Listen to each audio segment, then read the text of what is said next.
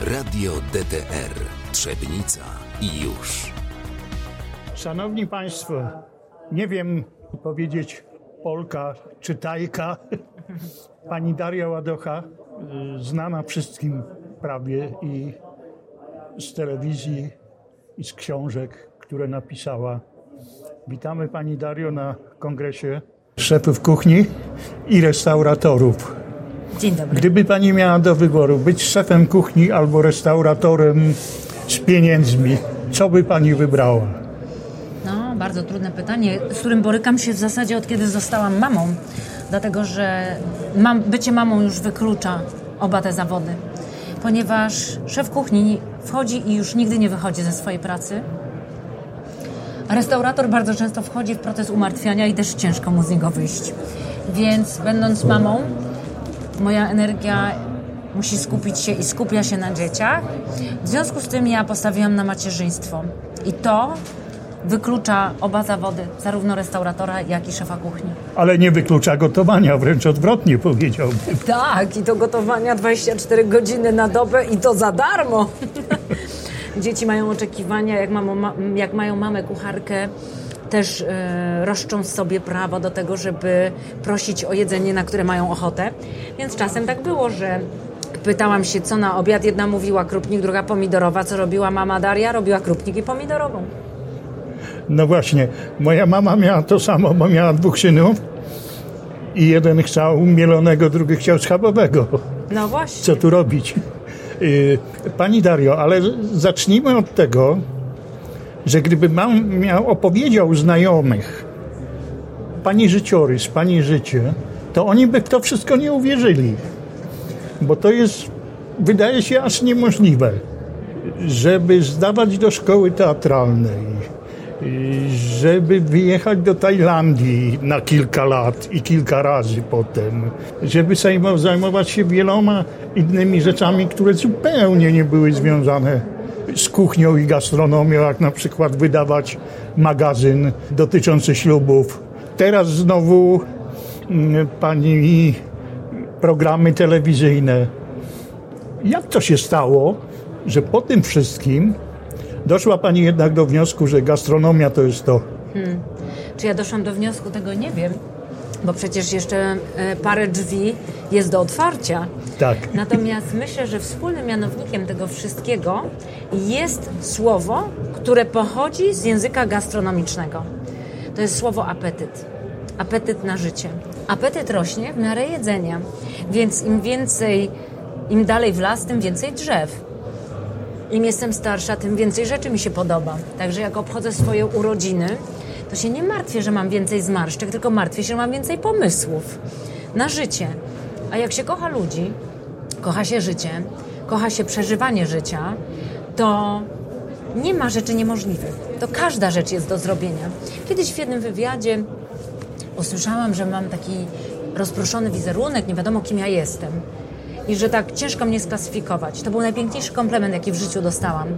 Dlatego, że to znaczy, że nie ma granic. Sky is the limit, jak ktoś kiedyś powiedział. I wyspy szczęśliwe są po to, żeby je odkrywać, a jest ich tak dużo na świecie, że myślę, że w każdym roku znajdę swój nowy kierunek do tego, żeby się rozwijać. To, co ma odpaść, to odpada. To, co ma zostać, to zostaje. Ale wróćmy do gastronomii i do gotowania. Mówi się często bardzo i dużo, szczególnie dzisiaj, o tym, żeby się zdrowo odżywiać. Tylko jest pytanie, co to znaczy zdrowo się odżywiać? Takie różne wersje na ten temat można usłyszeć, że nie wiadomo już w końcu, co jest zdrowe, co jest niezdrowe. A jak pani uważa? Ja posłużę się metaforą z branży modowej, że moda przemija, styl pozostaje. I to jest tak, że każdy z nas, jeżeli uzyska świadomość na temat samego siebie, czyli co mi służy, a co nie. Na przykład ja po kaszy gryczanej mam wzdęcie, po strączkach boli mnie brzuch, nie mogę iść rano na biału, bo mi się chce wymiotować. To są takie proste rzeczy, to są proste testy, to jest uważność na samego siebie. Więc ja bym słowo zdrowe żywienie zamieniła na uważne jedzenie, bo coś, co jest zdrowe dla mnie, nie jest zdrowe dla Pana i odwrotnie. Każdy organizm jest inny, przechodzi różne swoje perturbacje, przygody. Jak czasem pojedziemy gdzieś w tropiki, może się okazać, że mamy uczulenia na składniki, które tam nadużywaliśmy. Różnie to bywa, więc człowiek, jeżeli chce się dowiedzieć, co jest dla niego zdrowe, a co nie, musi poświęcić sobie tylko odrobinę uwagi, bo wszystkie odpowiedzi są w nas. Tylko trzeba zadać odpowiednie pytanie i poczekać na odpowiedź. A moda. Czy w kuchni, w restauracjach istnieje coś takiego jak moda, że jest czas na przykład na dania chińskie, które są na topie, a za chwilę jest czas na dania polskie i to jeszcze wykopane sprzed 2 wieków przepisy, które akurat teraz trzeba podkreślić jeszcze. Moda. Jak to jest z tą modą? Ja mam nadzieję, że jest moda. Ja mam nadzieję, że istnieje coś takiego jak moda i to widać po restauracjach, które się otwierają, zamykają. Natomiast ktoś kiedyś mi powiedział, że ja w ogóle jestem niemodna. Miał na myśli ubrania. Ale w tych moich kulinarnych wyborach też jestem niemodna, ponieważ od 20 lat jestem zagorzałą fanką kuchni tajskiej.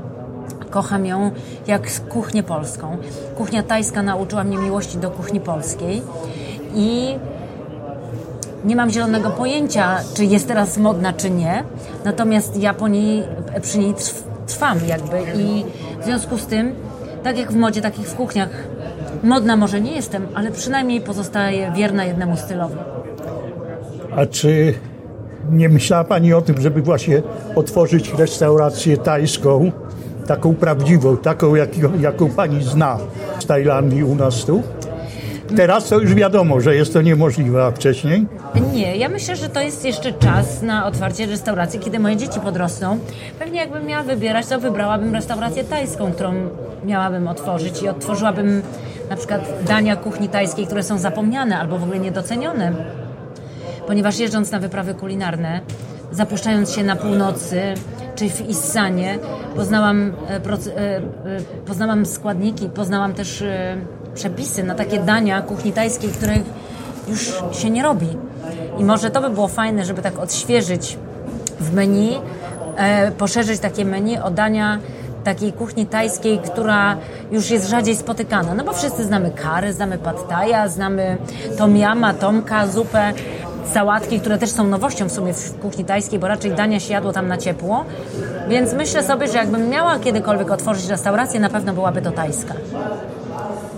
No dobrze, to w takim razie zapytam teraz o coś takiego. Czy Tajlandia to jest Pani druga ojczyzna? To ciekawe pytanie, ponieważ ktoś kiedyś mi powiedział, że w poprzednim wcieleniu byłam Tajką i dlatego z taką łatwością kocham tych Tajów, oni mnie i kuchnię tajską. Natomiast patrząc przez pryzmat słowa ojczyzna i tego, jak często się bywa w danym miejscu, no to rzeczywiście oprócz Polski najczęściej bywam w Tajlandii. I bardzo dobrze Panią tam przyjmują, z tego co wiem. Tak, ja się bardzo lubię z Tajami. My mówimy językiem kulinarnym, Tajowie się uśmiechają dużo, dlatego Tajlandia nazywana jest krainą uśmiechu, a ja też bardzo lubię się uśmiechać, co czasem nie jest zbyt popularne. Więc myślę, że mamy bardzo dużo wspólnego, bo Tajowie też mają taką nieznośną lekkość bytu w sobie. Oni mają też ciężko. Pandemia im dała w kość. Ale Taj z natury rzeczy jest pogodny. I myślę sobie, że jeżeli rzeczywiście byłam Tajką w poprzednim wcieleniu, to najbardziej to po Tajach odziedziczyłam tą pogodę ducha. No a teraz zapytam o dzieci. Dzisiaj rozmawialiśmy tutaj na temat dzieci w restauracji. Czy dzieci w restauracji to jest ogromny kłopot, czy to jest ogromne szczęście? Dzieci w restauracji to jest ogromne wyzwanie dla wszystkich, dla rodziców, dla samych dzieci i dla szefa kuchni. Na szczęście dzieci są bardzo proste w obsłudze, jeżeli chodzi o jedzenie, bo one lubią proste jedzenie. Takie, które znają, takie, co było w przedszkolu, albo takie, co jedzą znajomi, koledzy, koleżanki. Rodzice mają swoje wybujałe, dosyć kulinarne ego i by chcieli dla dzieci czegoś, co dzieci tak nie do końca. Z kolei szef kuchni ma do wyrobienia pewną normę, do sprzedania określoną ilość dań, żeby food cost się spinał, więc najlepiej jest sprzedawać pewniaki. Połączyć to trio Czasem jest to niemożliwe, ale ja zachęcam do tego, żeby to się jednak udawało, bo tak jak patrzymy na kraje południowe, Włosi, Hiszpanie, oni tyle czasu spędzają razem na biesiadach, na wspólnym jedzeniu, wspólnym śpiewaniu. I myślę sobie, że my w Polsce nauczymy się tego, mamy jeszcze trochę do nadrobienia, ale myślę, że wkrótce i my będziemy zasiadać do długiego biesiadowania przy stole, tak jak nasi sąsiedzi z daleka. I będziemy musieli się jeszcze nauczyć pewnej tolerancji, powiedziałbym. To, co ja widzę czasami w restauracjach, dzieci to są dzieci, nie zmienimy ich raczej. Natomiast to, co dorośli potrafią zrobić, jak potrafią nakrzyczeć, jak potrafią się awanturować o to, że dziecko gdzieś tam biega, czy coś takiego, to jest nie do zniesienia. Ja już widziałem nawet takie restauracje, gdzie było napisane, że prosimy nie przychodzić z dziećmi. Właśnie to rozgraniczenie, proszę nie przychodzić z dziećmi, jest dosyć kłopotliwe, bo jest wykluczające, ale z drugiej strony, jeżeli nie ma się takiej jakiejś metodologii na to, to być może jest to prostsze, nie wiem. Ja mimo wszystko próbuję, chodzę z tymi moimi dziećmi do restauracji od kiedy żyją. Jedynie czego nie jestem w stanie znieść, to przemocy. Bo ja byłam świadkiem kiedyś, kiedy rodzic uderzył dziecko przy jedzeniu i nie wiedziałam totalnie, jak się zachować. No tak.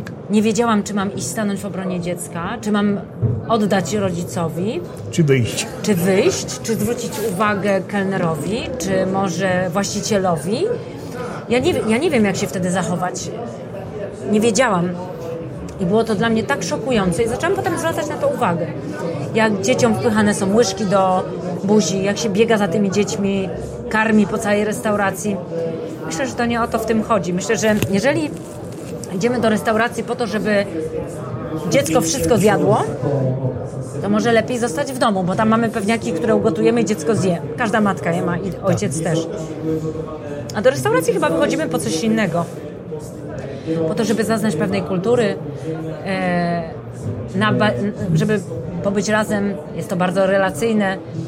Więc jeżeli szukamy jedzenia tylko w restauracji, to być może wtedy jesteśmy w stanie polec. A jeżeli szukamy czegoś więcej, to można wypracować. A jak nie potrafimy gotować, to zawsze możemy zamówić do domu jedzenie. Dokładnie, ale Polacy świetnie gotują. Polki i Polacy świetnie gotują. I nawet jak się zarzekają, że nie, ja nie umiem gotować, to ja i tak wiem, że umieją. A pani dziewczyny też już świetnie gotują? Miały swój program Patenciary w telewizji, więc mogły się uczyć za mało lata, jak się gotuje w programie telewizyjnym. A w domu? W domu jest starsza gotuje, młodsza nie. Starsza lubi, młodsza nie. Starsza też jest wegetarianką, więc lubi sobie robić swoje dania, więc... Ale nie sądzę, że będzie kucharzem. To jeszcze na koniec zapytam o plany. Będzie następna książka na temat Tajlandii, jedzenia, zwyczajów, czy już teraz będą inne zakątki świata? Nie, dalej jestem wierna Tajlandii i teraz wydaję swoją książkę tajską, w której rozszerzę opis moich podróży po Tajlandii i miłości do tego kraju. I będzie ponad 100 nowych przepisów, które będą jeszcze prostsze, jeszcze łatwiejsze i bardziej dostosowane do polskich zwyczajów. To życzę, żeby się szybko udało zakończyć pisanie, bo to nie jest łatwe. Jeszcze przy pani trybie życia, kiedy czasu prawie nie ma. I co, proszę państwa, przerzućmy się na kuchnię tajską. Jeżeli Polska nie wszystkim odpowiada, to może właśnie tajska będzie odpowiadać. Już zaczynają pojawiać się tajskie restauracje w naszym kraju, prowadzone przez Tajów. Można przypuszczać, że tam rzeczywiście dania podawane to są dania takie, które można zjeść w Tajlandii. Dziękuję pani Dario za rozmowę. Było mi bardzo miło. Temat dotyczący dzieci w restauracji dzisiaj poruszany tutaj na kongresie to było coś, co mnie bardzo zaskoczyło. Nikt na to chyba wcześniej nie wpadł, żeby porozmawiać o tym, co robić z dziećmi w restauracji albo jak je na przykład wychować, bo to też jest kwestia, powiedziałbym, pewnego wychowania, jak idzie się do restauracji z dziećmi. Jeszcze raz dziękuję, życzę powodzenia, no i do widzenia. Dziękuję bardzo, do widzenia. Radio DTR Trzebnica i już.